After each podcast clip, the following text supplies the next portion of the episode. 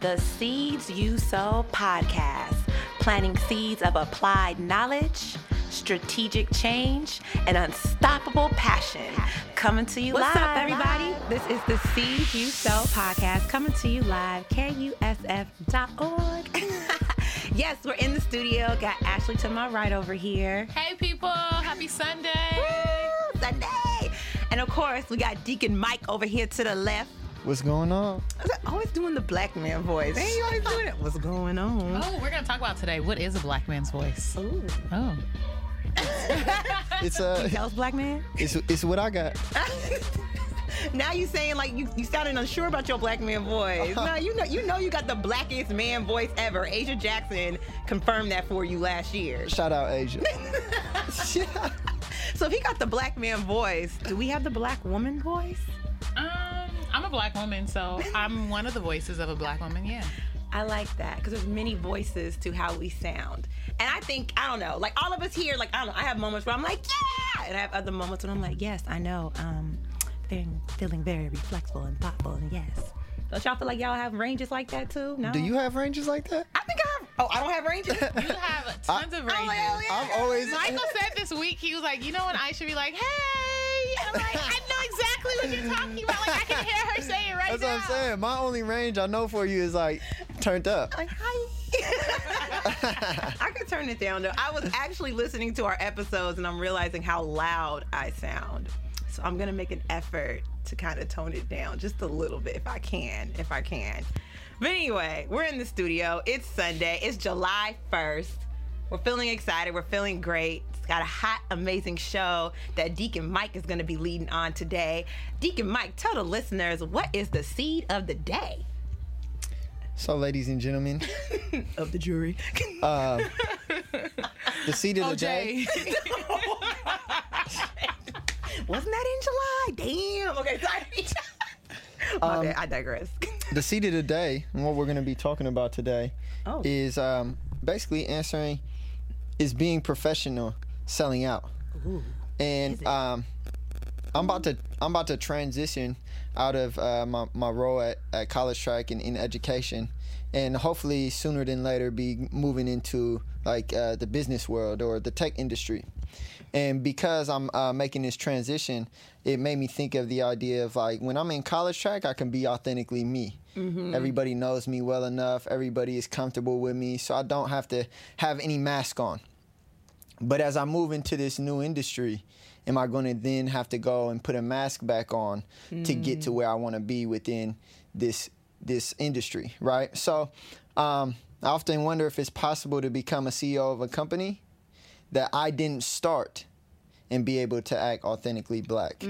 So today we'll be having a conversation about what that means, about how it is when um, you are quote unquote professional, but then you come home and come home to maybe family members or friends that are saying you're selling out because of it, um, and all the other questions and layers that come within um, being a black person and being professional in this life. Yeah, I'm super excited to talk about this because it's interesting because even in today's modern age 2018 as far as we're going we still have to think about what it means to be professional in certain work environments as you had already stated. So mm-hmm. this should be a very well-rounded engaging conversation with a lot of different layers and a lot of different opinions. And we hope for you guys listening have you guys thinking about okay so how do i navigate this professional world?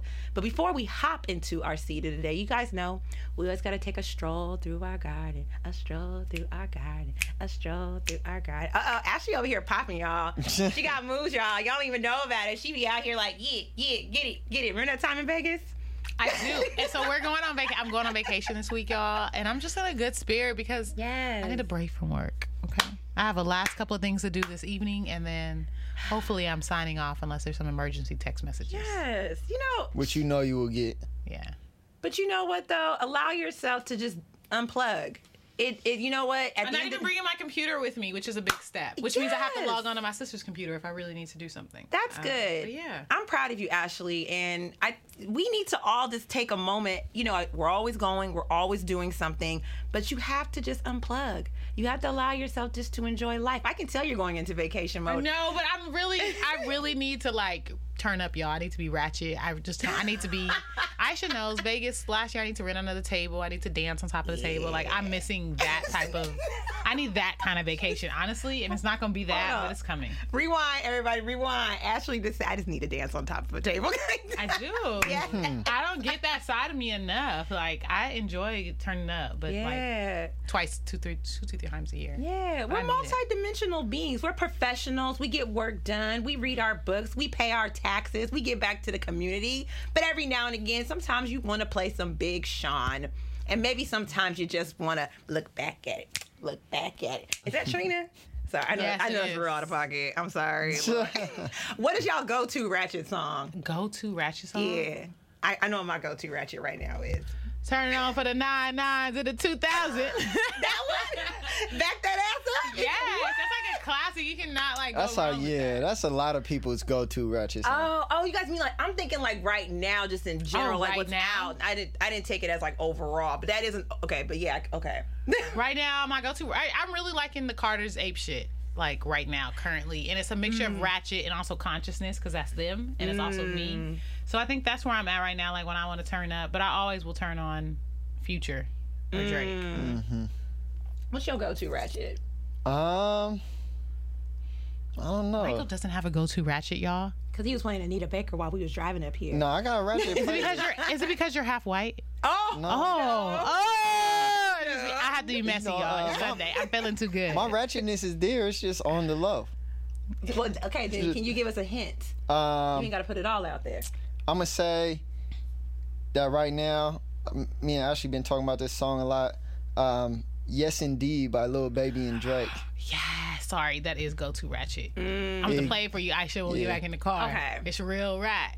It's it, it, it's it's it's a dope song. Okay, You can work out to it. Oh, okay. I've noticed that my go-to ratchet at times seems to be inappropriate kind of music. Okay, go ahead. Share more. That's it's not like the go-to like yeah i'm in the club it's more like that ooh do you really just say that because it was like a few no it was back in may and i was out with my cousins and stuff and i heard that big sean song like i think it's called like is it so good or yeah you would That- yeah i would i'm not gonna say everything that Okay. you know what i'm talking about I know what song you're talking about. Yeah Explicit lyrics. very very TVMA. Yeah, TV, MA, and other probably letters. But yeah, that's like a, I, I I like go to ratchet music like that. So you know, I'm like, it has a nice beat. And, you know, it's mm-hmm. like okay, I wouldn't play this around my parents or around Right. children. I'll never get that time at college track at one of the parties, and the kids were like, "Yeah, play down in the DM," and I was like, "Oh, what is that?" And I played it. And I said, "Oh no, we're not playing that." and then as soon as I got home, I was like, "Down in It's the gone. Hey, go down in the DM." When the kids put you on that is so funny. Oh I mean, you know, god. it's like that. You know, it's like you're too young to listen to that, but whatever, we grown. So That's I mean, I don't funny. know. It makes me think about since we're you know you know walking through the garden, strolling through the garden. The BET Awards was last week, oh, and that to me was a a display of black's excellence, but also black variety because you had Anita Baker getting the Lifetime Achievement Award. Debra Lee stepped down as CEO, which is amazing and also so ins- inspirational as a black woman to watch another black woman step down from a television company that was made for us by us. Um, and then you got Migos walking like I talk it, stir fry. Um, you have at different time and moments where Jamie Foxx just gives love to J. Cole and Danny Glover for their unapologetically blackness and social consciousness. Um, there's just so many, and for me, watching that was like these. This is the multi variety of black people at our best. yes, Um, because I'm listening, I'm like, everybody turning up to like, oh, YG and then Big Bank Take a Little Bank, which is Big Sean's on that song. You got Snoop Dogg dancing, Crip walking. yeah. However, you have Debra Lee and you have Anita Baker there, and you have a lot of old school people there, and so the mix of old and new, and of R and B, and of hip hop, and of rap, and of like this entertainment company that was for Black people by Black people, mm. it was extremely inspirational, and it also just shows that like we are not just one type of black. No, and I love that. And we were talking about that in the car. Like, we as a people, there's layers to who we are, there's multiple voices to who we are, and we shouldn't have to just fit into one box. And we should be able to express ourselves in multidimensional type of facets like that. And one thing, though, I'm gonna say about BET, I'm hoping over time I don't know. This is before y'all time or whatever, because You know, I'm a little seasoned saint up in here. You know, I'm, I'm the seasoned one, y'all. Gonna be 34, you know, this September. um, do y'all remember like when BET wasn't just reality shows? Like it actually had Teen Summit, Heart and Soul. It used to be like good movies. It used to be more kind of engaging because as we know, who owns BET isn't black people at the current moment. Yes.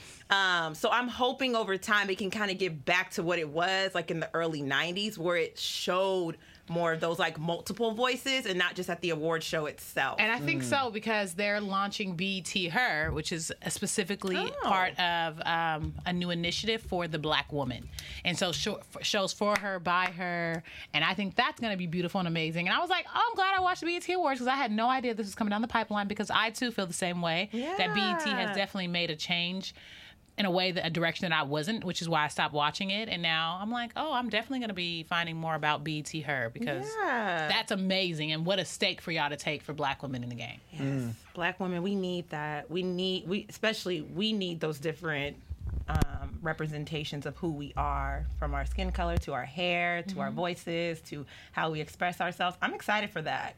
Shout out Nicki Minaj and Janelle Monáe for their diversity and what they brought to the awards and what they bring to black women because I think those are too far end of the spectrums at times. Yeah. What do you got to say about BET Her, Michael, as a black man with your black man voice? I mean, you know, every every week we we on here, and I uh, consistently want to celebrate black women. You know, so any celebration, especially in the public eye, is uh, past due and necessary, and I'm excited for that. Um, I'm excited for people like the two of y'all being represented um, to the world in the way in which y'all should. I actually did watch that, uh, or at least a, a bit of uh, the Janelle Monáe performance at the BET Awards, and it was pretty dope. It was it was really dope actually. Um, so yeah, shout out shout out to y'all, man. Shout out to y'all before there was her on BET.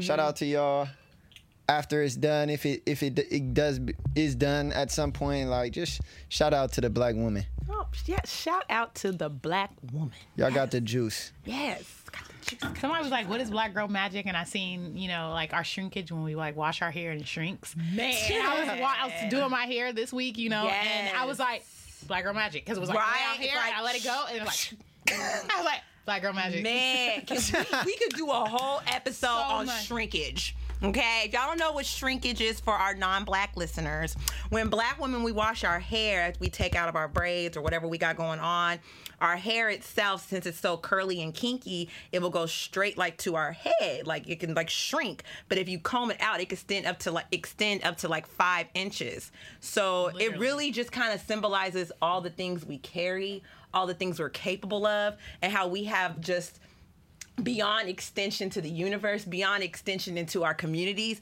that goes beyond what people could ever imagine. Right, we That's defy gravity. We defy everything. Look at that magic. I was like, The- wow. The beautiful black woman. I love it. And wait, okay, I don't want to extend our stroll through the garden, but I wanted to get y'all opinion real quick before we hop into the seed of the day. So this past weekend, there were a lot of protests going on in terms of, you know, the response to um, President Trump and what's been going on um, with the border control, with different families that have been separated. So there were people getting together throughout the entire country, coming together to protest against, you know, what's going on. And I'm all for it. I'm definitely do not agree with Trump's administration and what they're doing in terms of separating families at the border. But it was interesting because, and I had mixed feelings about this, and hope I, I just want to get your guys' opinion really quick on it um, I'm not really that familiar, but I got an email on the YBSF, the Young Black Professional Group, um, from what this commentator. Where did it go? His name is um, Boyce Watkins. Have you guys heard of him? I have not heard of that voice. political commentator. He's kind of controversial.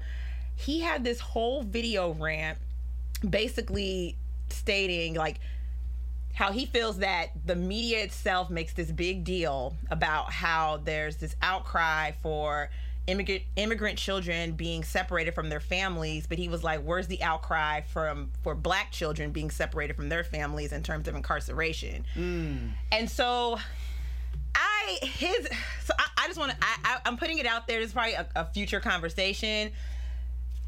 me personally, I don't like the tit for tat. I don't think it's productive at times if there is a certain situation going on within a given community. Let's talk about that as opposed to let's bring up another one then like put them in comparison with each other.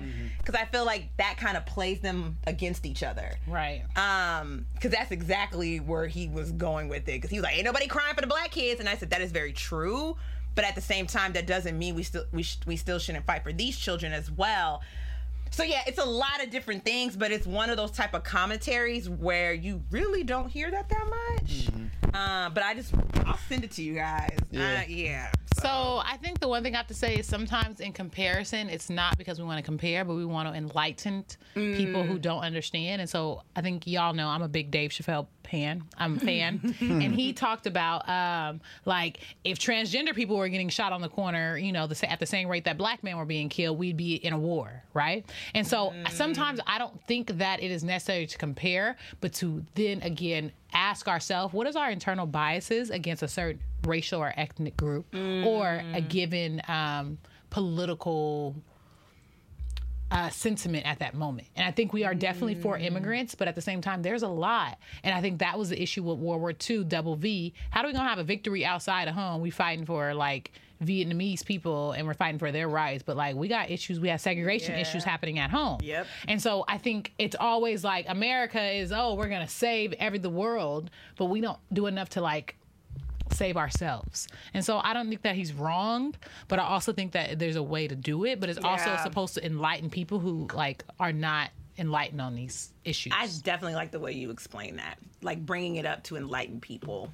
I, I, she said that very well. Everybody, if you don't think so, then something's wrong with you. But I completely agree. What do you think, Michael? I think that's a tough answer because if there is a movement specifically for black people, right away, um, typically either another group of people is going to latch onto that movement for their own good, or they're going to use that opening to push themselves through the opening. And then oftentimes what tends to happen is that then that movement ends up going ahead of the movement that it initially started from. Yeah. And so I think that it's like really, really hard and something that we have to deal with as a community and have had to deal with as a community forever in this society is that like um, so often, so often it's the black community that is the beginning or the example for the change that needs to come.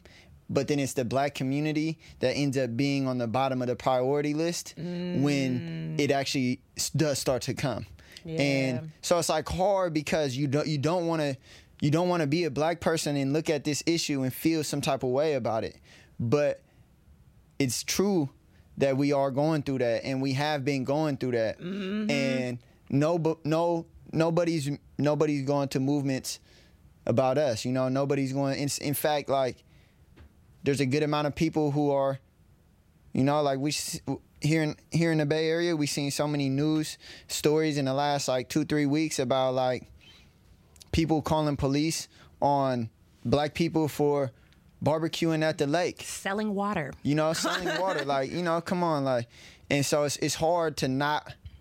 It's hard not to not face the ignorance that we've had to deal with as a community with ignorance ourselves, you know. But um, we're we're better than that, you know, and, we're, and we're bigger than that, and we're stronger than that, and we got to continue to be that. But that's like a serious challenge, though. Yeah, that's like a future topic to kind of address that in terms of like acknowledging the injustices that are still going on and still being, as they like to say, an ally. Which I don't know if I like that word sometimes, but more so more so someone who understands and connects with the issues um not just someone who just observes them because i feel like sometimes that's what an ally at least through my own kind of lens and experience like oh i'm an ally. Like you're just observing you're not living it.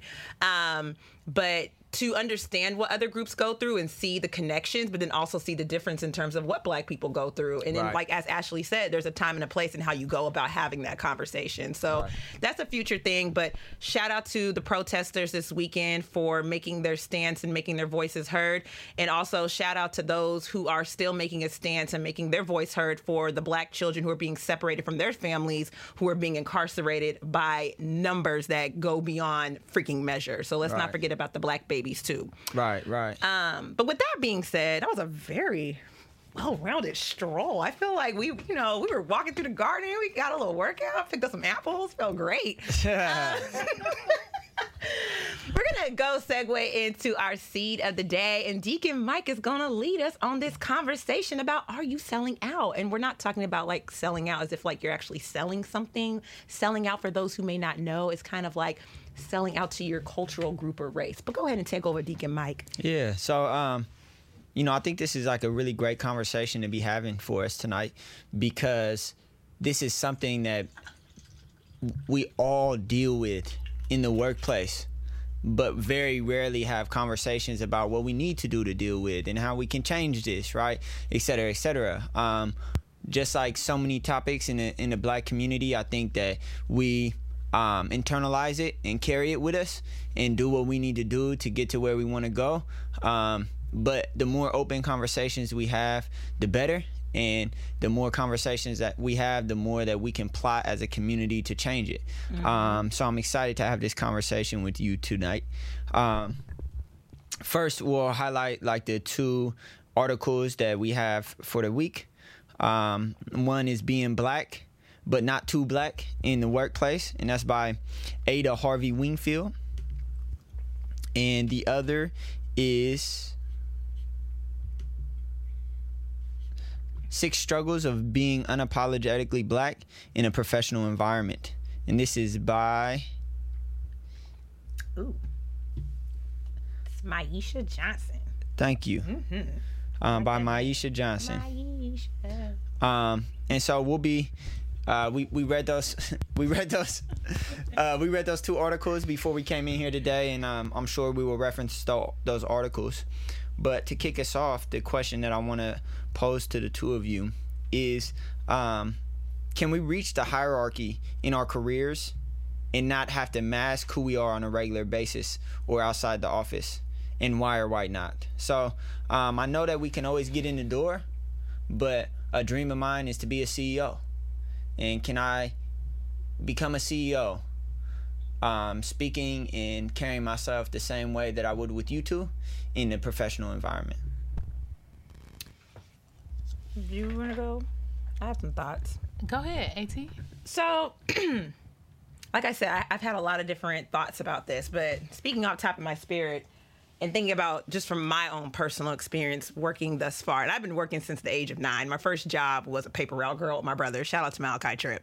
Um, Shout um, out Malachi. And I've had jobs working as a bartender. I've worked at Groupon. I've worked at Writers Theater. I've worked at university levels, educational settings. So I've worked in a variety of settings.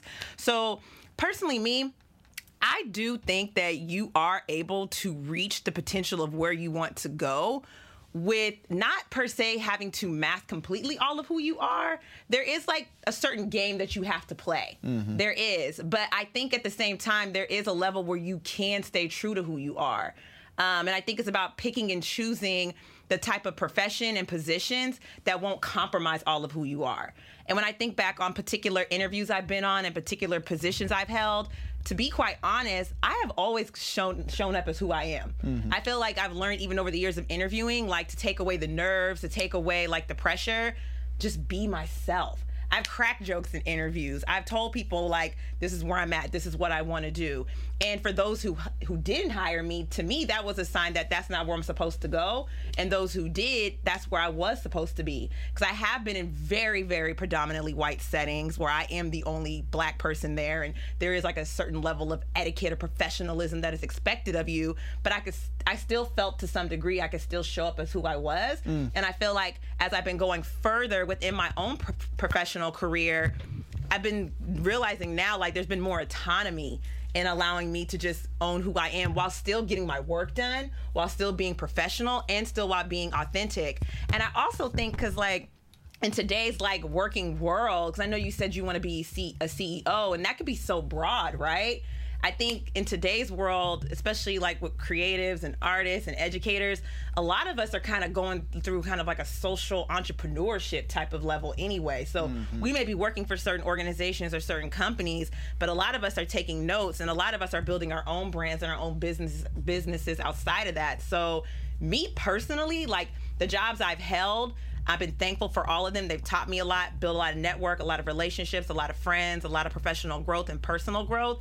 But I really feel like I've been blessed enough where I didn't have to compromise all of who I was. There's been Right. compromising situations where I've had to rise to the you know situation and like handle certain things. But if I'm ever in a a uh, job environment where I feel like it doesn't fit right with my spirit and my core and my morals, I don't want to be there anyway. Period. Mm-hmm. This straight up like that. So I do think to a certain degree, you do not have to mask all of who you are. But you do have to recognize there is going to be a certain game that you're going to have to play, and it really just depends on like what field we're talking about. Because I know right now we're talking very broad too. Mm. Right. And so I think where I want to talk about is Aisha said she's worked at in predominantly white environments. She's worked for a variety of different corporations and companies. And unlike Aisha, like I left undergrad and I worked at a middle school and then from there I've been at college track ever since for the last four years. And so my route's a little different because I don't have as much experience working outside in different corporations or different companies. Um, or even having like extensive internship experience. And so for me, when I think about it, I have always done what is true to myself, mm. whether I knew I was doing it or not. As an undergrad at UC Berkeley, I declared African American Studies major, which is not something that a lot of people do. I can tell you, mm-hmm. my year when I graduated in 2013, there might have been 30 to 35 students in that in that major class, and a lot of students double majored, and I didn't feel the need to. Mm-hmm. Um, but in saying that, I'm saying that I have always been true to whatever is right for me, mm-hmm. and I know that in other episodes I talk about humans being complex human beings. Yeah. The type of human being I am is someone who only works as hard as she wants, excels at things that she's extremely passionate about and cares about. And that has led me to environments that have not been predominantly white, but have been pre- predominantly mission driven or passion driven. Um, and so for me to say that, I think that I've had the I've been fortunate enough to one not feel the pressure from family or society to to conform to one way, but to really go with things that are true to me. So majoring in African American studies, caring about education, caring about HIV/AIDS, caring about women's rights, thinking about things from the perspective of a Black feminist. Um, I haven't been un- unapologetically me, and I've been able to also excel. But I also have extremely high executive functioning skills, and I also know that I'm safe in the sense that even though I am dark skinned, I'm not super dark. And I know that also comes with something colorism plays into society. Also, mm. Well educated, which also comes from a different thing. I'm not someone who someone would look at and go, she's ignorant because I have a degree from Cal and I'm about to be a, a grad student at UPenn. So I know that there's a lot of things that that work for me. Yeah. But I'm also very open and outspoken about those things because I know that they make people feel more comfortable in terms of American society. So I'll say that I have less experience, but I also say that I'm a very mission driven, very passion driven person. Um, and so that has allowed me to excel because I think once you find what you really love, whether it's finance, whether it's banking, whether it's education, whether it's technology, once you find what you love, you are going to work endlessly and tirelessly to mm-hmm. be amazing in that area because it's true to you. And so hmm. I think once people figure that out, they'll be okay. But I also will say that we need people in financing, we need people in banking, we need people in education, we need people in technology because at the same at the same rate, I st- we still need people to fill those roles in society, and we all need to become from diverse backgrounds and have diverse passions, so that we're working at making society greater as a whole. I talk a lot about collaboration and partner and partnership. So for me, that is kind of where I think I'm at, but I also want to acknowledge that like there are things that are playing for me, um, in when I'm able to like make this statement. Right. I think that's uh, interesting. I think both of your points are like super valid. Um, for for me, A talk show host with your notes. Sorry. For, for me, um, actually, you reminded me of a conversation that I had with two of my greatest friends' uh, father, and he told me he, he was uh, he was hella funny because he was so so nice to me and had a lot of love for me. Um, but he was like, I don't want to disrespect you, Mike. And I was like, you could just say whatever you want to me, no matter. He was like, you're the guy that when you walk into the interview, I either really know I want to hire you or I really know I don't want to hire you. Interesting. And I thought that was a I thought that made me feel actually really good about myself mm-hmm. because just like you said, it means that I pretty much authentically walk in to any environment the way I am. And either you're gonna like that and that's gonna be something that's really good for you or not. And if not, then I could take that because it probably wasn't good for me. Um, so I think that to some extent I have accomplished that. Um, but what I will say is that like and I don't and I don't know if this is maybe a little bit different um, for like a for like a black man, but there's there's like a me against the world feeling when I'm in a professional environment where I just expect everybody to assume the worst of me. And I think that's like pretty true in general within society. I walk into a store and I expect somebody to assume I'm trying to steal from them. Um, but like so no matter no matter what, off at least off the jump, there's gonna be some sort of me masking myself because I'm naturally afraid of everybody in there looking to find and, and, and um, like pick apart the worst attributes that I have. Um, with that said, the more you become comfortable with yourself, the more that you're going to be able to navigate the professional landscape comfortably. And that is one thing that many, many people don't do is they don't take that time to really become comfortable and confident in who they are and who they mm-hmm. bring to the table, whatever whatever table they're sitting at. And so as long as we continue to work on that process, I, I think we're I think we'll, we'll be all right. Yeah. I, I really agree with Michael about the working on self. I think we talked about it in our self care episode, but I was at Salesforce all week with my students. They were doing a professional development boot camp with Salesforce and employees. And the one one thing that the students walked away with, which I knew walking in, is that when you're going for a job interview, it's not them interviewing you. It's also you interviewing them. Do I want to work here? Do I want to be mm-hmm. here? And I think that is a part of knowing yourself. Is this an environment that I'm going to excel at? Yep. Is this an environment that I care about? Is this something that I'm passionate about? Am I doing this just for the money? And if so, the way you walk into the interview is completely different because you should be mm. interviewing them to find out are they going to be a good match for me? Right. And vice versa. Right, right. And I, you're you're completely right, and I appreciate you being vulnerable enough, Michael, to like admit to like that mindset about like the me against the world and feeling like fearful about like are they picking me apart but like as you had eloquently had said it's about being comfortable with yourself mm-hmm. and allowing yourself to take those calculated good risks because i'm even thinking back to when I when I was living in the Bay Area after I graduated, and I graduated into a recession, right? And so my first job out of college was working at freaking Cameo on the street team. Oh my god, I hated that job. I mean, Cameo was cool, but that ugh, that's a whole other conversation. Hmm. And then I ended up working at Starbucks, and then I went to work at the Oakland Airport serving and bartending because it made good money, and that's just what I had to do. Hmm. And after working there for two years and then putting on our show, I had this dream and vision to go to Chicago learn more about the theater companies out there and really just grow as an artist. So I emailed a plethora of different theater companies, artists, and individuals in Chicago, like, hey, are you guys hiring? And it took like that risk, like that confidence, and like that I'm gonna put myself out there. And when I went on my interview at the Writers Theater, which is like a predominantly white theater space, and I knew what I was getting myself into, but I was like, this is what I want to do. Mm. This is who I am. And if you guys want to accept me for what I have to offer and I want to learn from you, then you'll hire me.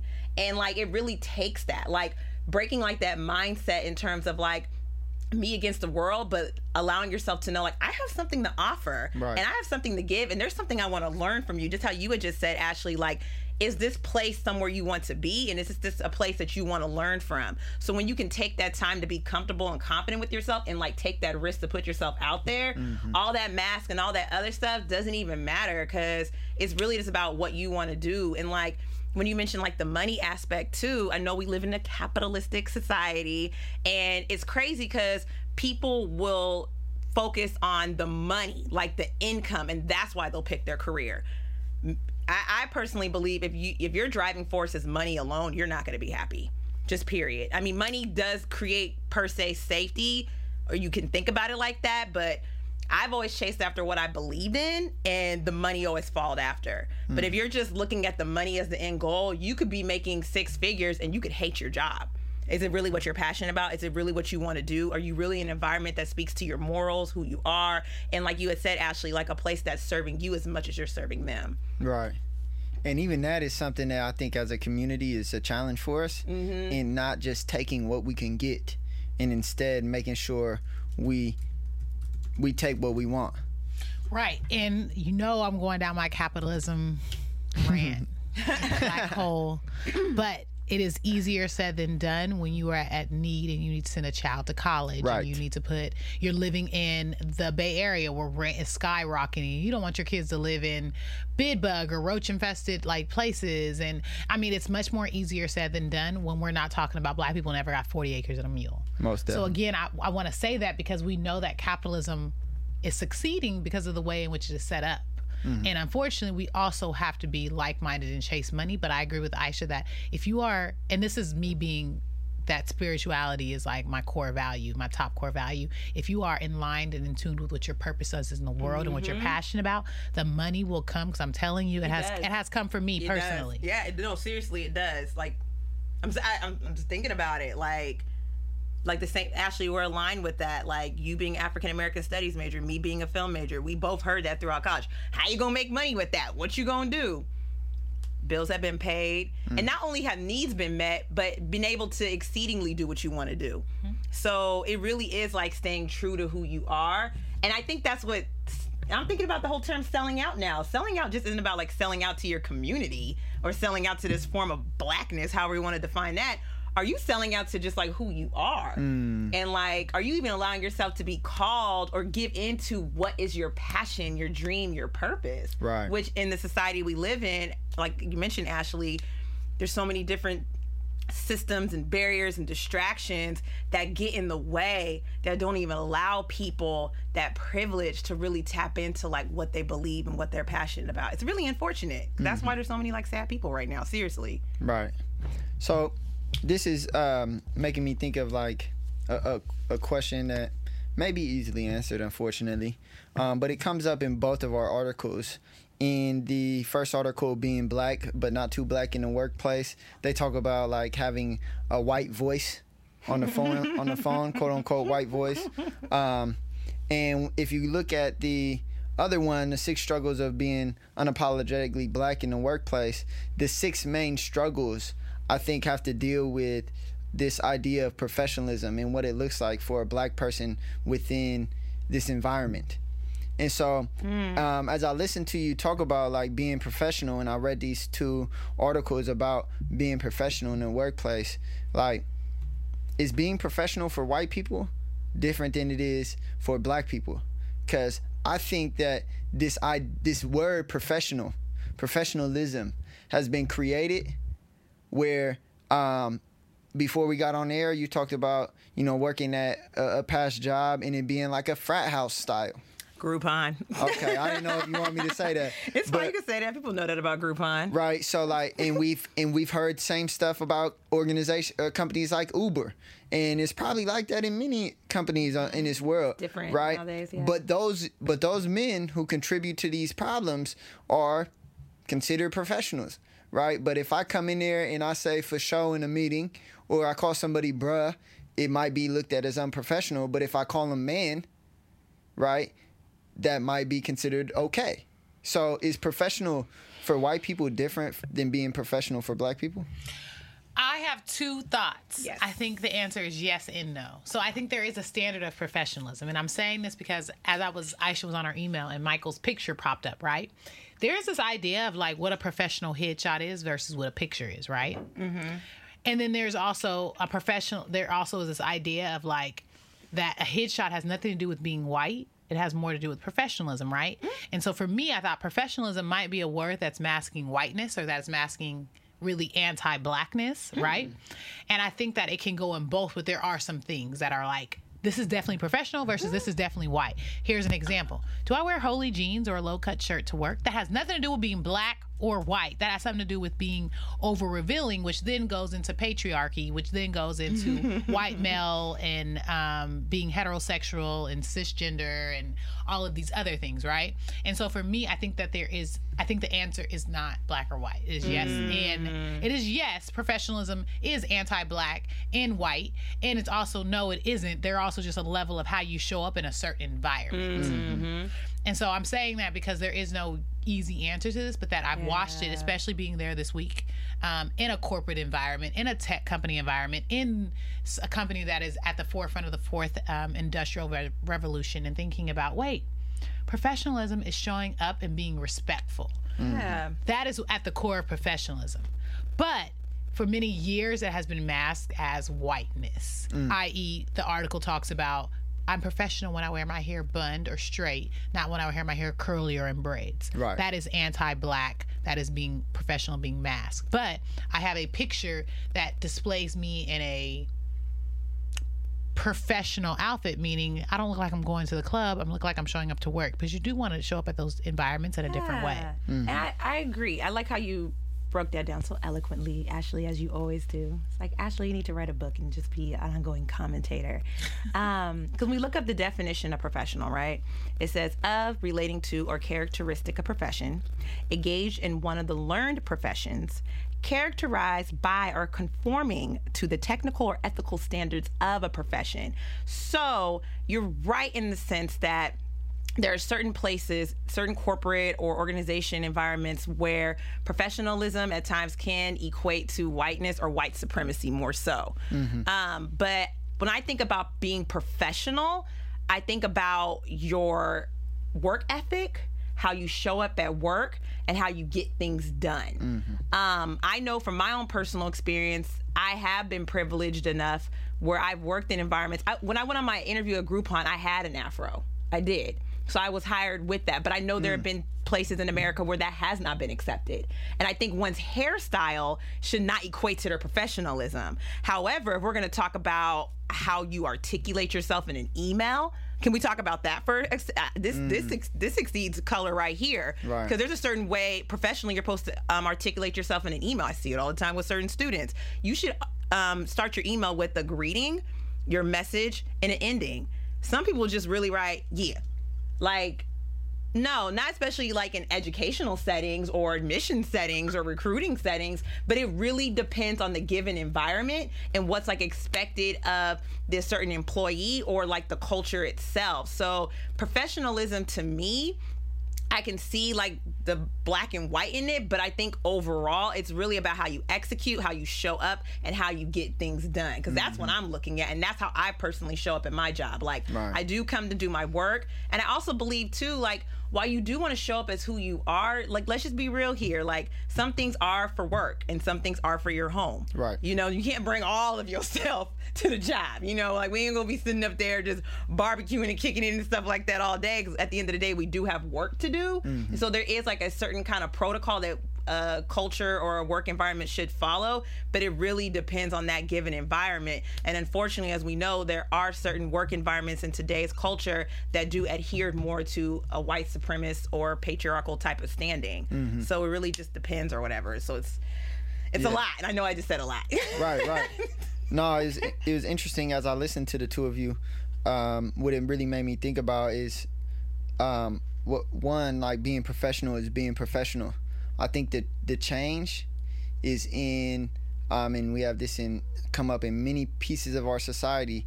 The change is in how it's enforced or who it's enforced to, and oftentimes it is the um, the power dynamic that affects who's enforced and who's expected to be professional and held accountable to that and who's not. Um, both in the sense of black versus white, but I also really thought in the sense of like men versus women, right? Mm-hmm. And when you talked about like not wearing clothes that's revealing, like to be honest with you, mm-hmm. okay, I, I definitely get that. But what's more inappropriate is the fact that the dude in the office is coming by to keep looking at you in these clothes that are supposedly un- unrevealing because he wants you to be revealed, and he is okay walking through the office and feeling like that, but you not wearing it though. You know what I'm saying? And so mm. there's like an enforcement towards the woman because oh you're you're revealing too much, but no enforcement towards the male for being a dog and walking past your desk 17 times in an hour because he wants to see you. 100% agree because as they were giving the dress code for students i was thinking this is very gender focused mm. like low cut tops see through and i'm like it shouldn't be it should just say this in general and not be for a certain gender or or a certain masculinity type. Right, Because for me, I thought, but then again, that's where we go with equality and equity. And I want to get into equality and equity a little bit because equality is not just, oh, we all have the same thing. Like, regardless if you're a man or a woman, it's also equity. And equity means understanding that people have been disadvantaged for centuries, i.e., women, i.e., people of color.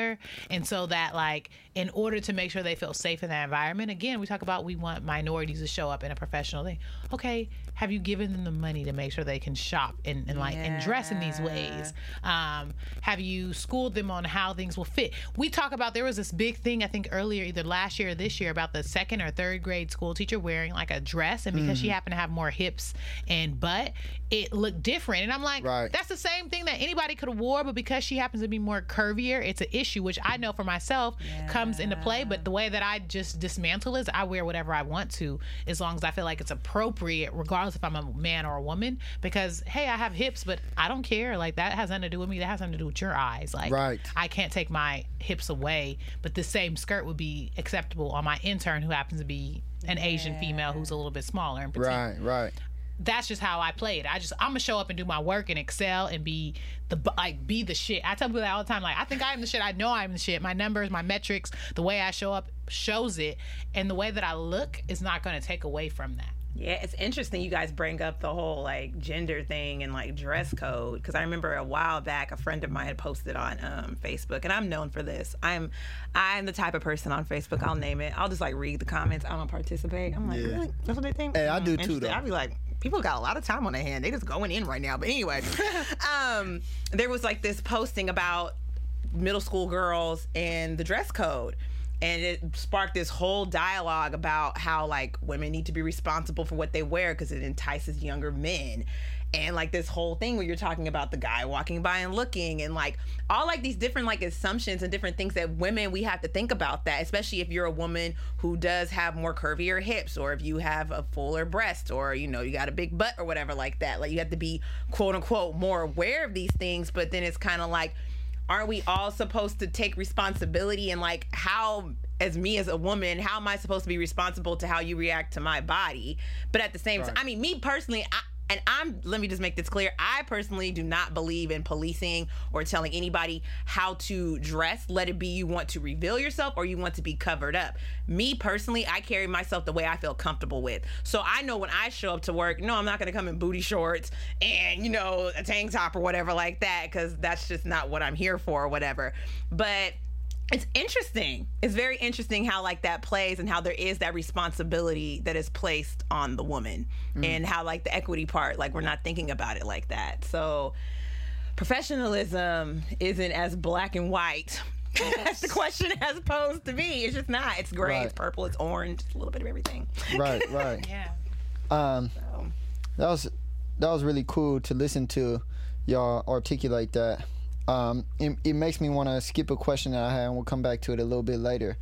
And I want to think about how, as a community, we can be better at supporting ourselves through the need to change this, right? So so often, um, as a as a young black professional, we face um, challenges on both spectrums, both inside the inside the professional environment and outside, right? And this question is um, both talking about inside and outside, but here we are on on both sides, the minority. Typically, when we're on the inside, obviously it's a lot less black people in these environments than there should be, um, and so we're kind of fighting against um, a system that's been created and uh, an environment that's not too black. And then we go home and we may be the minority in that we may be the only ones who finished our education or we may be the only ones who work in this professional environment right? So on both ends when we're trying to find support and it talks about in the articles the mental strain that it takes to be going through this and what we have to do to like take it on so how can we be as a community more supportive of ourselves in changing this um No, you can go. I think it, well, at least like for me, I think it goes back to what we were kind of one thing we were um, naming at the top of the um, conversation is for yourself finding that comfort and that confidence within yourself to mm-hmm. own who you are. And I personally believe the more you demonstrate that, not only through words, but also through your action, through your presence, through your aura, that gives other people permission to do the same thing. And for those who you may come across who still want to question or challenge or demean it, to me, I look at it like that's just an insecure way of them responding to something they're not comfortable about with themselves. Mm-hmm. So, if anything, just still standing strong and standing firm in who you are. And I feel like that allows you to attract other people who are like minded in that, who want better, who don't want to place limits on who they are, what they can do, who aren't just gonna be told by society, this is what I'm supposed to be in order to be successful, but they're defining success for themselves. And I know even though in the world we live in today, capitalism, distractions, so many different things that are up against us. But one glimmering light of hope that I do see is that there is opportunity in terms of the things that we can choose to do. So it's like what Ashley had stated earlier. It's like picking the profession and picking the place of employment that fits you. You don't have to go work at this Fortune 500 company if that doesn't fit to who your spirit is Right. you can go after the job let it be you want to get into um, working you know at a coffee shop or you want to start your own fashion line or you want to get into education there are so many different organizations and companies that fit a lot of different or demonstrate a lot of variety in how they function and how their work environment is mm-hmm. in comparison to like back like in the 50s and 40s where it was like factory jobs or just office jobs where it was a little bit more kind of structured. I feel like in today's society there's a little bit more variety where you have that option to do that. And i think the more that we allow ourselves to get comfortable and own who we are will give freedom to other people because i'm at a point in my life where i know back in the day when i was like in middle school and high school and it did used to hurt my feelings when i would hear peers among me say oh you talk like a white girl oh you do this and blah blah blah that's hella white and then i came to realize through my family and just my own learning like that's ignorant I'm mm-hmm. me. I don't talk white. I don't talk black. I talk like Aisha. Right. I am who I am. And by the more I accepted who I was, the more I attracted other people who accepted who they were too. And we're just doing that and then we give voice to other people to do the same. So that's what I think in terms of like uplifting and showing support to our community to break those limits because we really got to get past this whole like this is what black people do and this is what so and so people do because it's really really limiting behavior in my opinion. So yeah. Yeah, so of course I 100% agree with what you're saying that we have to go past like the colorism around behaviors and like actions. I think that one way to get past that is that in env- environments, whether you choose to work for a Fortune 500 or you choose to work for a nonprofit or you choose to start your own business, you have to know the people that you work with because we are complex human beings. So I wanted to give, I was thinking there's so many antidotes, so many different stories I can mm-hmm. share for this. But I guess the easiest one right now is that like use myself as an example and I statements. I'm a black woman who is Catholic, who's also raised low income, who's also raised with a single mother, who also went to one of the top universities in the world. And all of those things don't fit together. None of that fits together. Mm-hmm. And so my point of saying that is that once you understand somebody, and once you begin to build understanding amongst your work teams, the better you all will be able to, to live and to work together mm-hmm. because you now understand like this person isn't just their color or their mm. ethnicity. This person is their upbringing. This person is their education. This person is their life experiences. This person is whatever they decide to be or whatever they practice um, on a day to day basis. And I think once we take time to do that, we're much in a better position to understand and to accept people for who they are.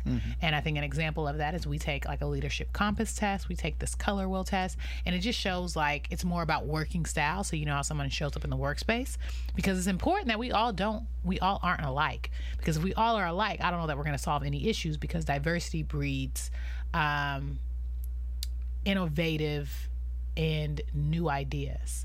And so I think that is why it's important to have diversity and innovation in the in any environment. Yeah. But in order to do that, you have to establish vulnerability and the understanding of each other. And that does not mean just racial understanding. thank you for actually always wrapping it up so nicely Yeah, I think um, like I definitely a- agree with the with the two of you. Um, but then I have also to some extent what feels like a conflicting idea of of of how to navigate um, this challenge. One, I feel like learning how to just communicate who you are, both in the professional environment and at home, is entirely important to gaining the support of the people who are around you in any environment. Yeah, and I think true. that like sometimes we go into each arena and we have this mask on because we want to fit well into the arena rather than just communicating who we are, what we're doing, what we're looking to get out of it. And the more that we open ourselves up Yeah. and to vulnerability and being open to who we are and um, uh, communicating what we're doing and why we're doing it, the more people are going to understand and relate. Yeah. Um, there's also a part of me that thinks that like here we are in 2018. I don't think it's right that we have to be conscious of that, uh, conscious of this, or even think of it. But I had a conversation with my friend years ago about making the intellectual decision to com- to confine yourself in the box of society or the box of professionalism so that you could put yourself in a position where you could blow it up. And I think that as a community, we need to continue to like work on that because the more people that we get in high positions, the more that we can redefine what this is and the more that we can restructure organizations and companies, right? But we got to put ourselves in that position first. And even if that means that to some extent we have to um, confine ourselves into that box and not try to blow it up too soon so that we could get to that point, um, I feel like that's necessary, even though I hate feeling that way to, to, to be real with you. And then what I was thinking about too is um, as a community, I think we need to take the time, and this this may be a, a, another possible topic for us, to define what success is for us. Yeah, definitely. You have to define that. You do. and I think that that's something we don't talk about so much. I remember my friend four or five years ago asking me like, "Well, you say you want to be successful, Mike, but what does success mean to you?" And I'm like, "Well, you know, it's success." And I didn't know how to articulate it, you know. And I think that as a culture, we don't necessarily know how to articulate success. And if we articulate it more, the less colorism is shown in the way that we carry ourselves. Yeah, we got to define it for ourselves and make it for ourselves and not leave it up to the powers per se to be to make that success for us. Because unfortunately, as of right now, if you were to survey, I bet a majority of people in terms of success, a lot of them go straight towards money. And like, yes, money is the way we operate.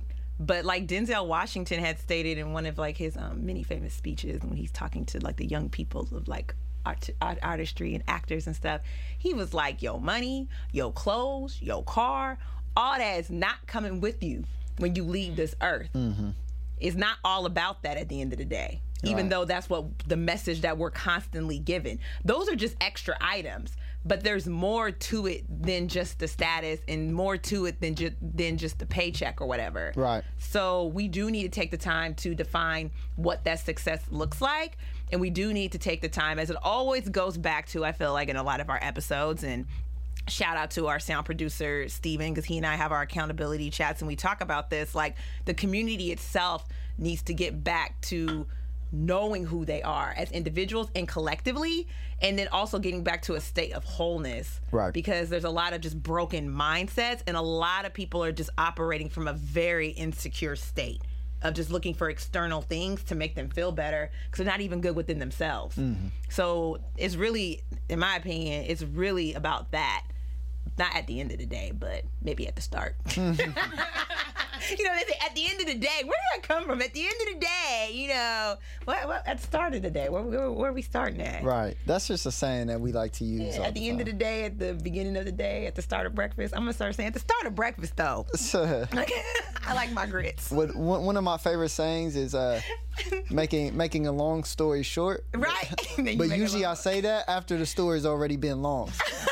Hey, shout out to Lauren and Janice. We were talking about the podcast, and they were like, "Yeah, we want to come on, but can we get a word in? Because Michael, he be talking." I was like, "Yeah, Michael be talking," Oh, but I was man. like, "Y'all can get a word in." Oh man. No, Michael, Killing you me. always got good things to say. Since day one, Michael been talking. That's why I was like, he need to come on this podcast. Thinking back to all them times in the tutoring center, he'd be like, yeah, you know, I was thinking this. I was like, this man got something to say. So man.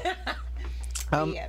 Before we wrap up and, and Yeah. go on to the next segment of the show, um, the last question that I have for the two of you is there a difference between selling out and being professional? And what is code switching and where does that fit into this conversation? I had to say that question because I, I know Aisha has something to say about that. But so is there a difference between selling out and being professional and where does code switching fit within this conversation? So that's a loaded. Those Yeah. are two loaded questions. I'm gonna go to code switching, um, and I believe that at the core, code switching is translating in someone else's most comfortable language. So, do I code switch when I'm around my high schoolers? Yes, but only to make sure that you are clearly understanding what it is that I am conveying. Do I actually do a repeat back? Yes.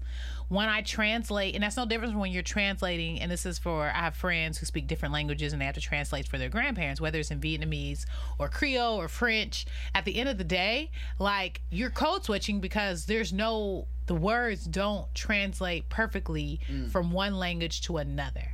And so anytime you are talking to different groups of people, I think you have to translate if you really want them to understand your message. So, do I code switch when I talk to adults? Yes. Do I code switch when I talk to kids? Yes. Do I code switch when I'm talking to different people from a different community? Potentially, but I have to be extremely conscious of it to understand like this is how you're going to to understand.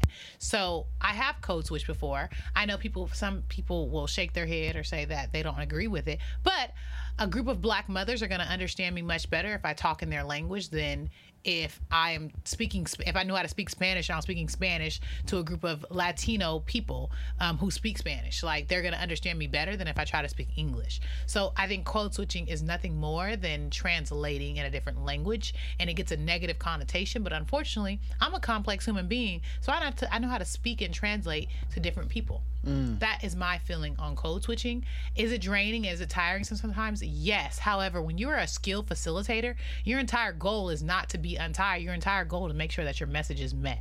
And mm. that is how I see myself. Amen. Thank you for breaking down code switching that way because, according to Wikipedia, code switching occurs when a speaker alternates between two or more languages or language vari- vari- varieties in the context of a single conversation. So, the way you just explained it was definitely like in the translating option, which definitely is, if you think about it, everybody does it. There's Right. certain ways where we're like, no, this is what I mean, like, or you're trying to explain something and you have to kind of switch to where a person's at or how they receive things or whatever. Sometimes when I think about code switching, I think about, and I I, I think, I just think about the masking element of like trying to, and this is not how I do it, but some people have talked about it this way in terms of like being something you're not in order to appease to other people. Mm. That's what I don't agree with code switching. I agree with code switching in terms of when you're trying to communicate, when you're trying to get an idea across, and when you're trying to meet people where you're at. Now, when it comes to masking or pretending or trying to put on airs, that's where I don't get with it. And I think that segues into like your sellout question.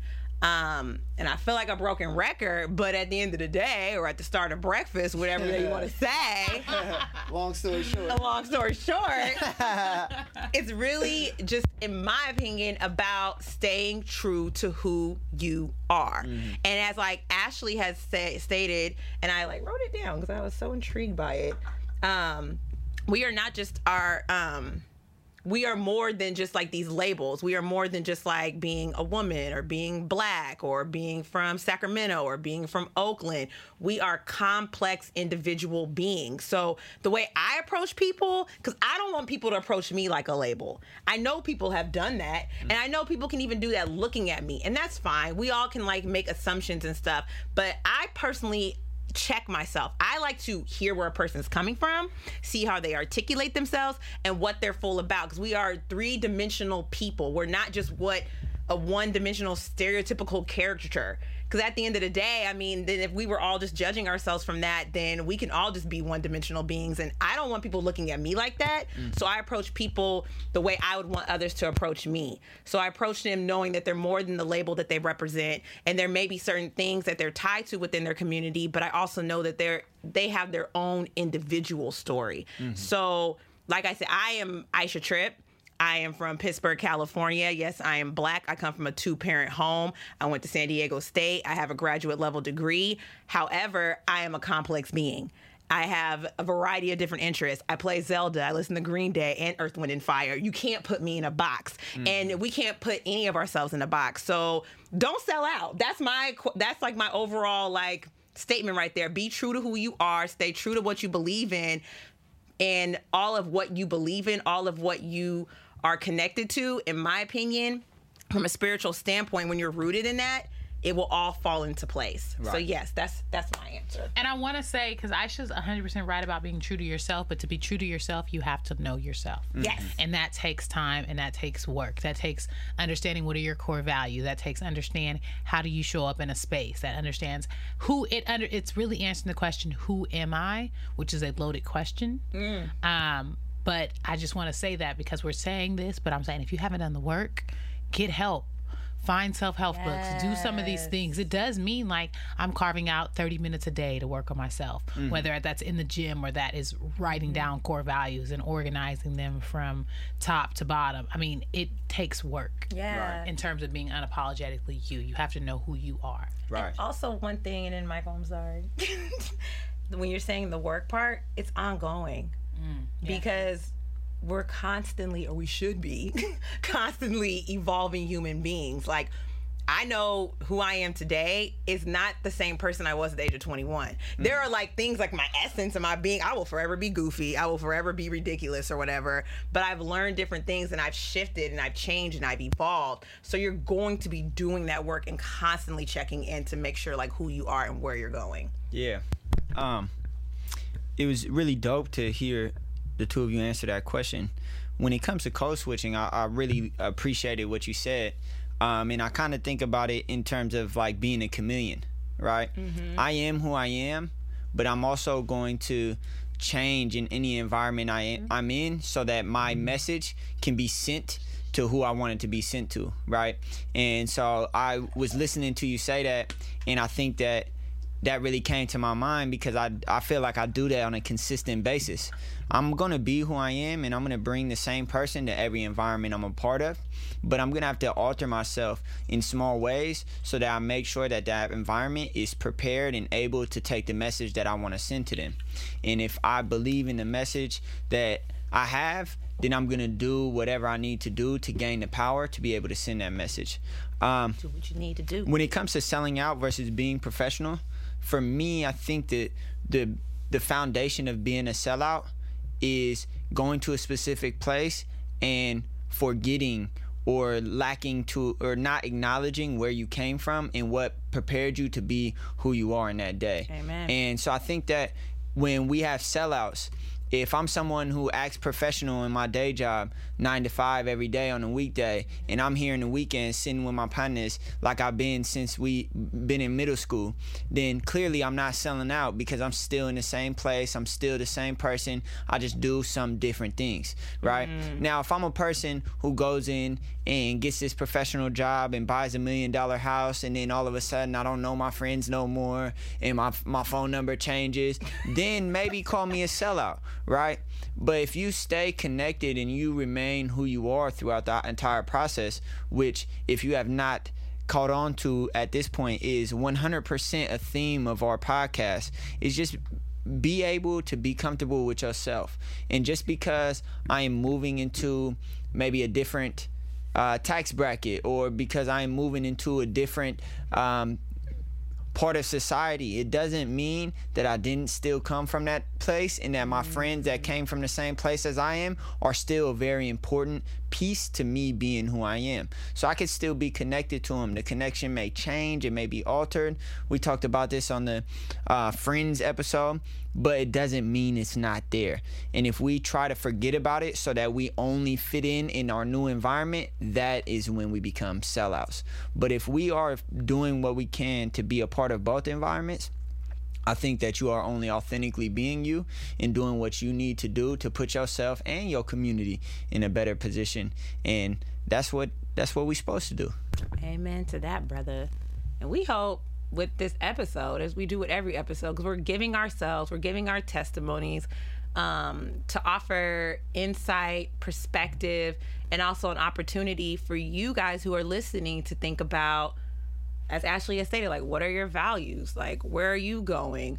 Where do you see yourself in your professional scope? And are you currently selling out? Mm-hmm. not to like per se like the community but to yourself. Right. and just allowing yourself to take that time to reflect and making sure that you're staying true to who you are. Because the more you're able to be true to yourself it allows you to be true to other people. And it gives us all freedom to be true to each other. So we hope this episode has got you guys thinking about that. And i definitely want to come back to this it was a good. I think it was a good conversation. great conversation. Thank you, Michael, for facilitating. Yes, sure. facilitated Deacon Mike, facilitated Deacon Mike. Yeah.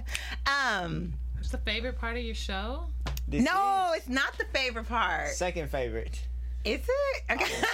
I just said that because this is our take root and give back. Oh, I always think reading is good for the soul. Yeah, we always wrap it up. jumping up. You have to save the. I was excited for, for reading life. is good for the soul as well. But we have to acknowledge this week, and I'm gonna let Ashley go ahead and shout out our take root and give back for the week. So our take Boot and give back for the week is not a organization. It's a person. This person is Tony Prophet. He is the Chief Equality Officer, CEO at Salesforce. Um, for all of you who don't know, Salesforce is a CRM, which is a customer relationship management tool. Mm-hmm. Instead of having basically software installed on your computer that manages like your customers or your clients for any business that you have or even a nonprofit, um, it lives in the cloud now. Um, it's super innovative. However, it's it's definitely a part of what Tony Prophet talked to my students about this week, which is the fourth industrial revolution. And um, he's amazing because not only is he a black man. Um, a chief of a huge um, Fortune 500 company. Um, he is unapologetically black. He spoke to students about that. Um, as chief equality officer, it says that he focuses on um, Salesforce equality initiatives, focusing on gender, LGBTQ, and racial issues, ensuring the company reflects the diversity and upholds the values of the community it serves. Um, he reports directly to the CEO and chairman, Mark Benioff. Um, and Prophet is a board member at College Track. So I'm shouting him out because, you know, there's a lot in terms of this correlation between him being chief equality officer and being on the board of an amazing nonprofit that I happen to work for and love. Um, but as a black man um, and as someone who, you know, really oversees this work at a tech company that is taking um, taking the ranks in terms of the fourth industrial revolution, in terms of where jobs will be held at for the next probably couple of decades. Um, I think it's amazing. Um, he talked about being a black man. He talked about you know also being in different environments and being comfortable being with who you are. And I think that is something important to to recognize that mm. there are these people out here in the world who are doing well and doing good, mm. um, and who care about their communities and other communities. And I think that he just goes to show um, that he really does care. Um, because being on a board of a nonprofit comes with a financial commitment if yes. you don't know. Mm-hmm. Um, in addition to that, also, um, he oversees a lot of the workforce development that happens at Salesforce, which mm-hmm. works with a really amazing nonprofit um, called Genesis Works, which takes youth who are transitional youth between 18 and 24 who may not be college ready or college going, but gives them opportunities in terms of internships and job opportunities to work at Salesforce, which oh is going to secure jobs for the next couple of decades, which are really important in terms of economic and capitalism advantages in the United States. Um, so just shout out to Tony Prophet, shout out to the work that he's doing, shout out to uh, Salesforce, also has a nonprofit side called salesforce.org. Uh, Mark Benioff, the founder of Salesforce, also has this like 111 model where like 1% of revenue goes to charitable donations, um, 1% of their employees' hours goes to volunteering. And this is really big because the idea behind it is as business grows, so does charitable donations grow. Um, so just shout out Tony Prophet, amazing. If you all don't know him, look him up. Um, look up Salesforce. Um, connect with him on LinkedIn. Like honestly, these are the type of people that we need in terms of as mentors and as representation um, to our community. That all things are possible. I love that. All things are possible to those who believe and also those who get the work done. Right. And um it's interesting with a name like Tony Prophet. That's a prophetic name. Like that. Your last name be Prophet? Oh my gosh. And it's full circle because I know College Track is working directly with Salesforce and you're leading that up with the students who are working there currently this summer. I remember my introduction to Salesforce was actually at Groupon. used to work on that that platform. They, hey, Salesforce, they do everything. Everything. You can, man, your whole business is just getting done. I was on that Salesforce platform, like, yeah, get it done. Yeah, yeah, yeah. um, yes, Yeah. shout out Tony Prophet.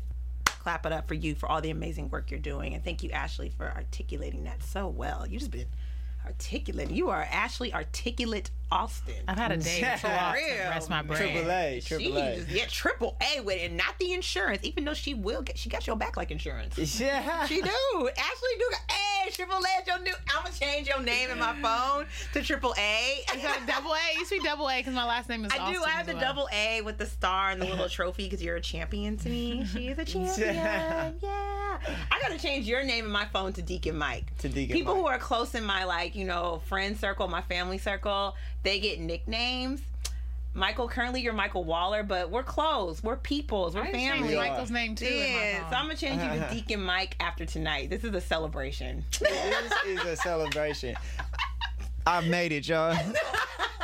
Forget being professional or CEO. I don't care about none of that no more. I'm Deacon Mike and Aisha Phone. Hey, it's definitely it. not professional in my phone. All of my close people got nicknames. Like anybody look at my phone, they're like, "Who is Killer B? That's Asia. Who's number two? That's Ariel." It's there's there's jokes behind it. There's things behind it, but the people know me. They know what it's about. So yeah, That's funny. If you got the first and last name, then we just we we, we just close. associate.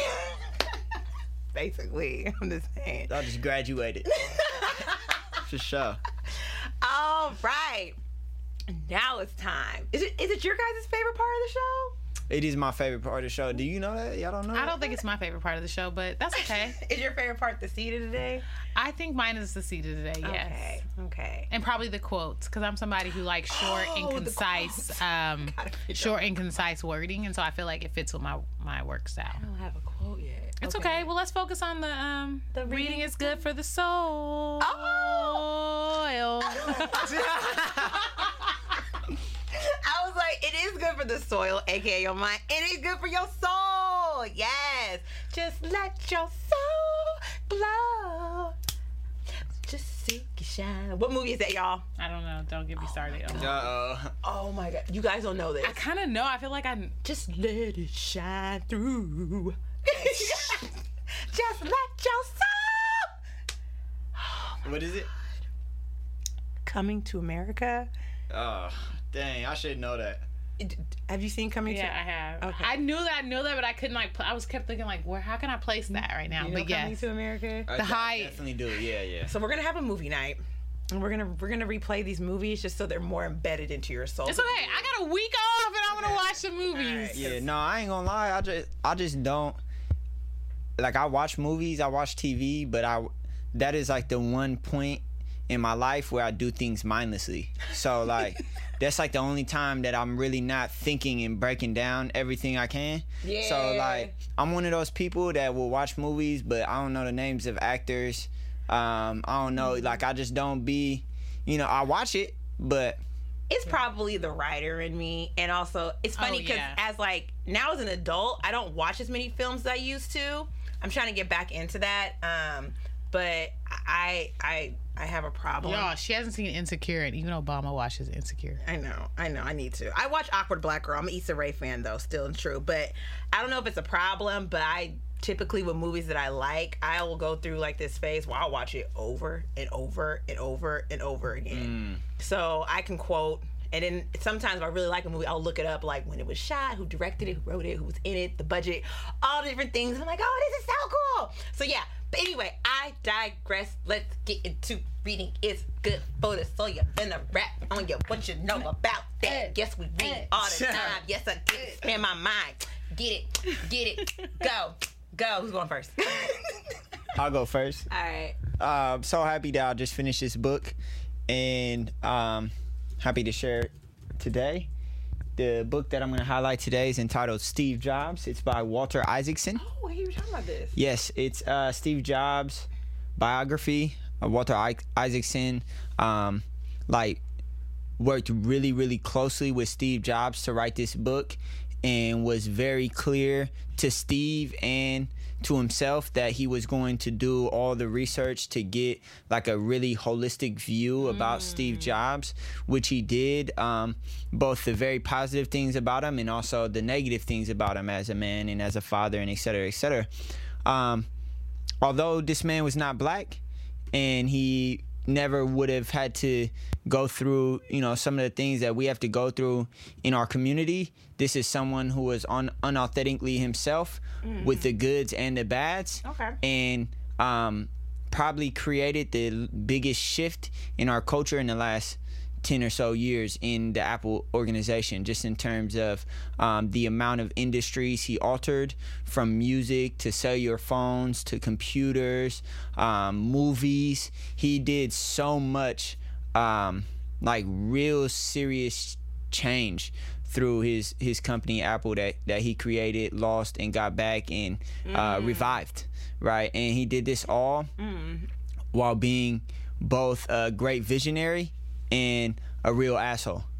Um, and you know, although that he wasn't, you know, the the greatest man in the world, some people really, really don't like him, and understandably, um, he he was himself, and he and he brought himself to every environment, and he was very successful doing so. So even though he doesn't have to face the same issues that we have to face, I still can find inspiration in that he was who he was, and um, made a complete shift in society by doing so. Oh, and that's a thick book, y'all. That's like a Bible looking book over there. That's like It is what 400 plus pages. I think it was uh, 679. goddamn, goddamn, damn. Damn.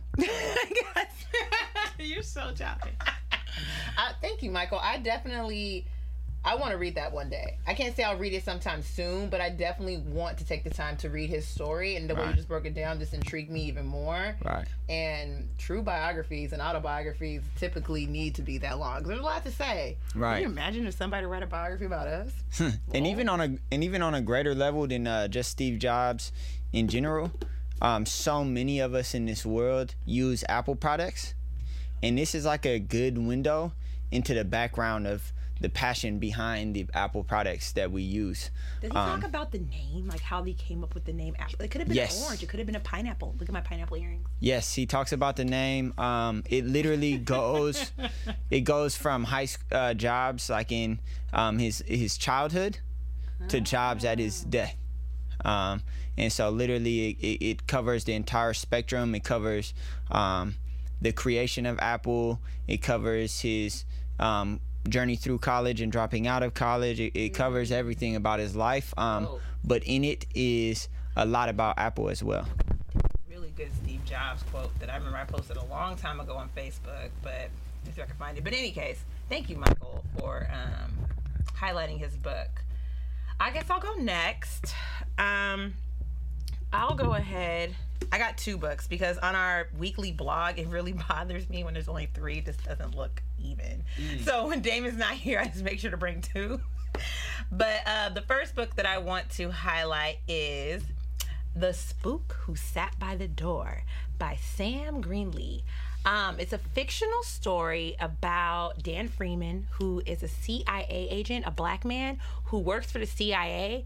And he gets in, he finds out all the inner workings of the systems, how they do things, how things are set up, only just to use all of their protocol against them.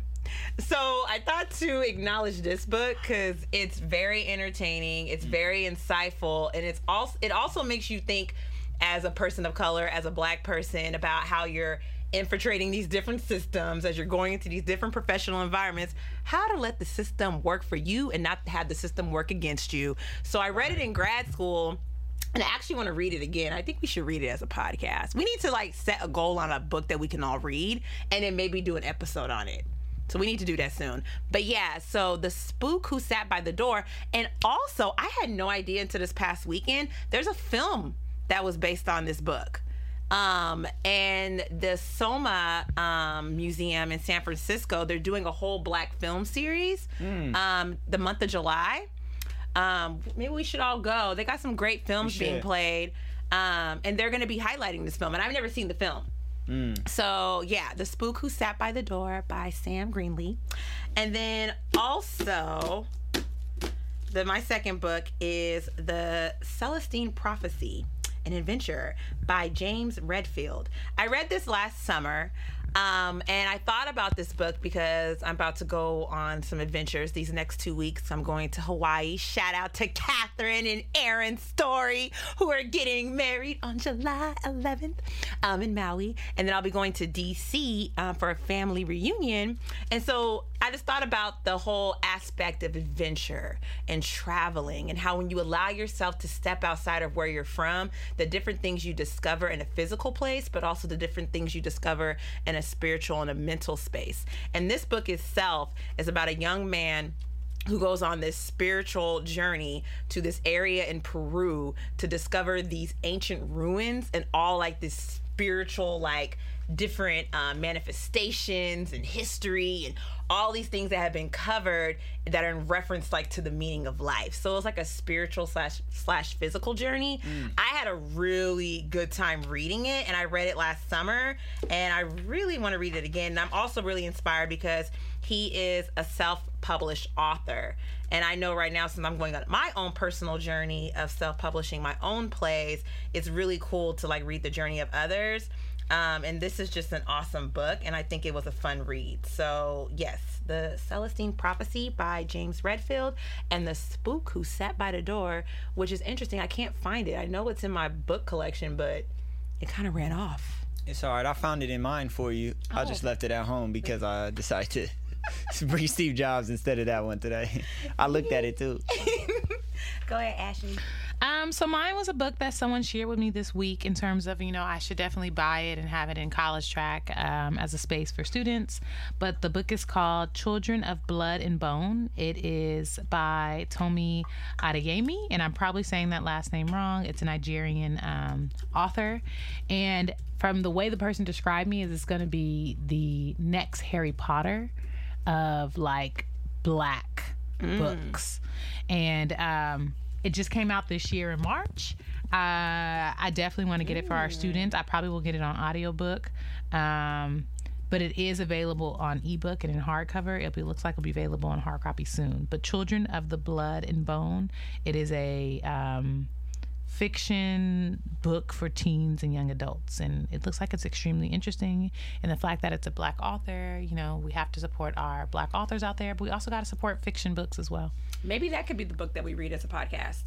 Because I'm definitely into fiction, nonfiction, and fantasy, and that sounds very interesting. And like, it's funny you mentioned this book because right now I saw on TV like USA has been promoting like this whole network event of Harry Potter.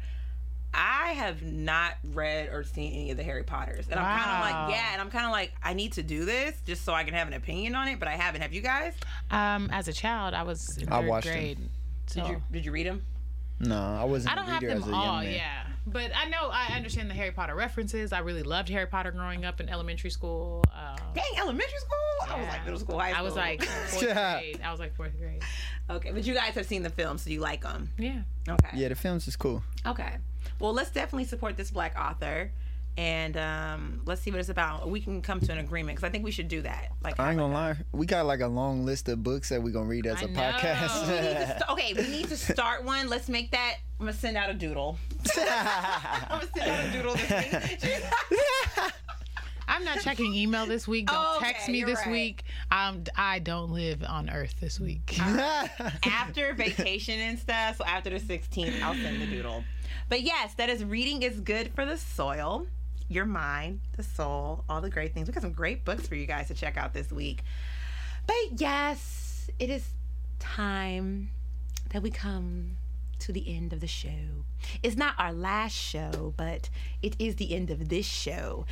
If you are not, you should be following us on Instagram. You should have liked us on Facebook. You should leave us a review on iTunes. Do you like my voice that I'm doing right now? I think because we're talking about Harry Potter, and now I want to talk in a British accent. That's hilarious as I'm thinking about Popeyes and fried chicken after the show. Damn, you thinking about Popeyes too? Me too. Oh, we did. Mike is treating tonight. enough. And we going to Popeye. Oh, I Mike. I had a big burrito before coming here. Can I do it? Can Yes. I do it? When I was running the lake this morning, I was feeling New Orleans. Y'all I told y'all that. Like all the Mardi Gras Yeah. pasta was coming off me. Like, We Popeyes is bringing New Orleans to San Francisco. we about to let you still live that, live your best life. Quote of the week with that with that one. with that one. We gonna have you live your best life tonight. oh my God. We live our best life every night. But Yes. Yes. Okay. So I can kick us off with the quote. I'm feeling good about the quote. Okay. Um. So I should correct me because I always say this. This is one of your favorite authors, Paulo Chel- Alejo. Calejo. Um, says do something instead of killing time because time is killing you. Oh, he just posted on his Instagram, huh? 'Cause you know I follow him. I like that. I do too. I like that. It is true because that's time. We're getting older every single minute, every single second. So don't let time. Just don't kill time. Like utilize it because if not, time is killing you. I like that. Thank you. Um, so I'm gonna throw it back. Throw it back. I remember I saw this on a door in the theater department at San Diego State. It did not state who this was by, but I've carried it with me. And the quote is those who say it can't be done need to get out of the way of those who are actually doing it. Um, and so, with this whole conversation about being true to who we are and not placing limits on ourselves, you're going to come across naysayers. You're going to come across people who say, why? Say, why not? When people say no, say yes. There's going to be people that are going to say, don't do that. It does not matter. Just get it done. So, I love that quote because to me, it really embodies the fact that, like, people may say no, but as long as you're getting it done, then it will happen. So, yes, that's my quote for the week. That was a dope quote. Uh, my quote of the week is from Harriet Tubman. Oh, shoot. Always remember you have within you the strength, the patience, and the passion to reach for the stars and change the world. And then it goes on to say strength, patience, and passion are not reserved for the lucky or for heroes and saints. Each of us has the seeds of these qualities within. The question is how to inspire them, how to evoke them, how to remove the obstacles to their expression. Think about the future you want to create. Oh my God, can you like send that to all of us? That's so dope. I love that ending part too, in terms of like the question is how to like ignite that. Mm-hmm. That's dope. If y'all don't feel empowered, y'all better get empowered right now. Because I know there's a lot going on in this world, but we really have more power than what we give ourselves. We don't have to succumb to what's out there. We can rise above it and we can really make it better than what it needs to be. Because people before us, like Harriet Tubman, who was running barefoot to mm-hmm. freedom, mm-hmm. you know what I mean? Like for real. Like we could, she had no excuse. What's ours? I'm empowered. It may be the wine, but I'm empowered.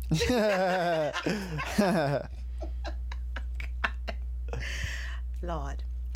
We are the Seed You Sow podcast. Thanks for tuning in with us, guys. You can check us out every Sunday. We tune in live around like seven o'clock.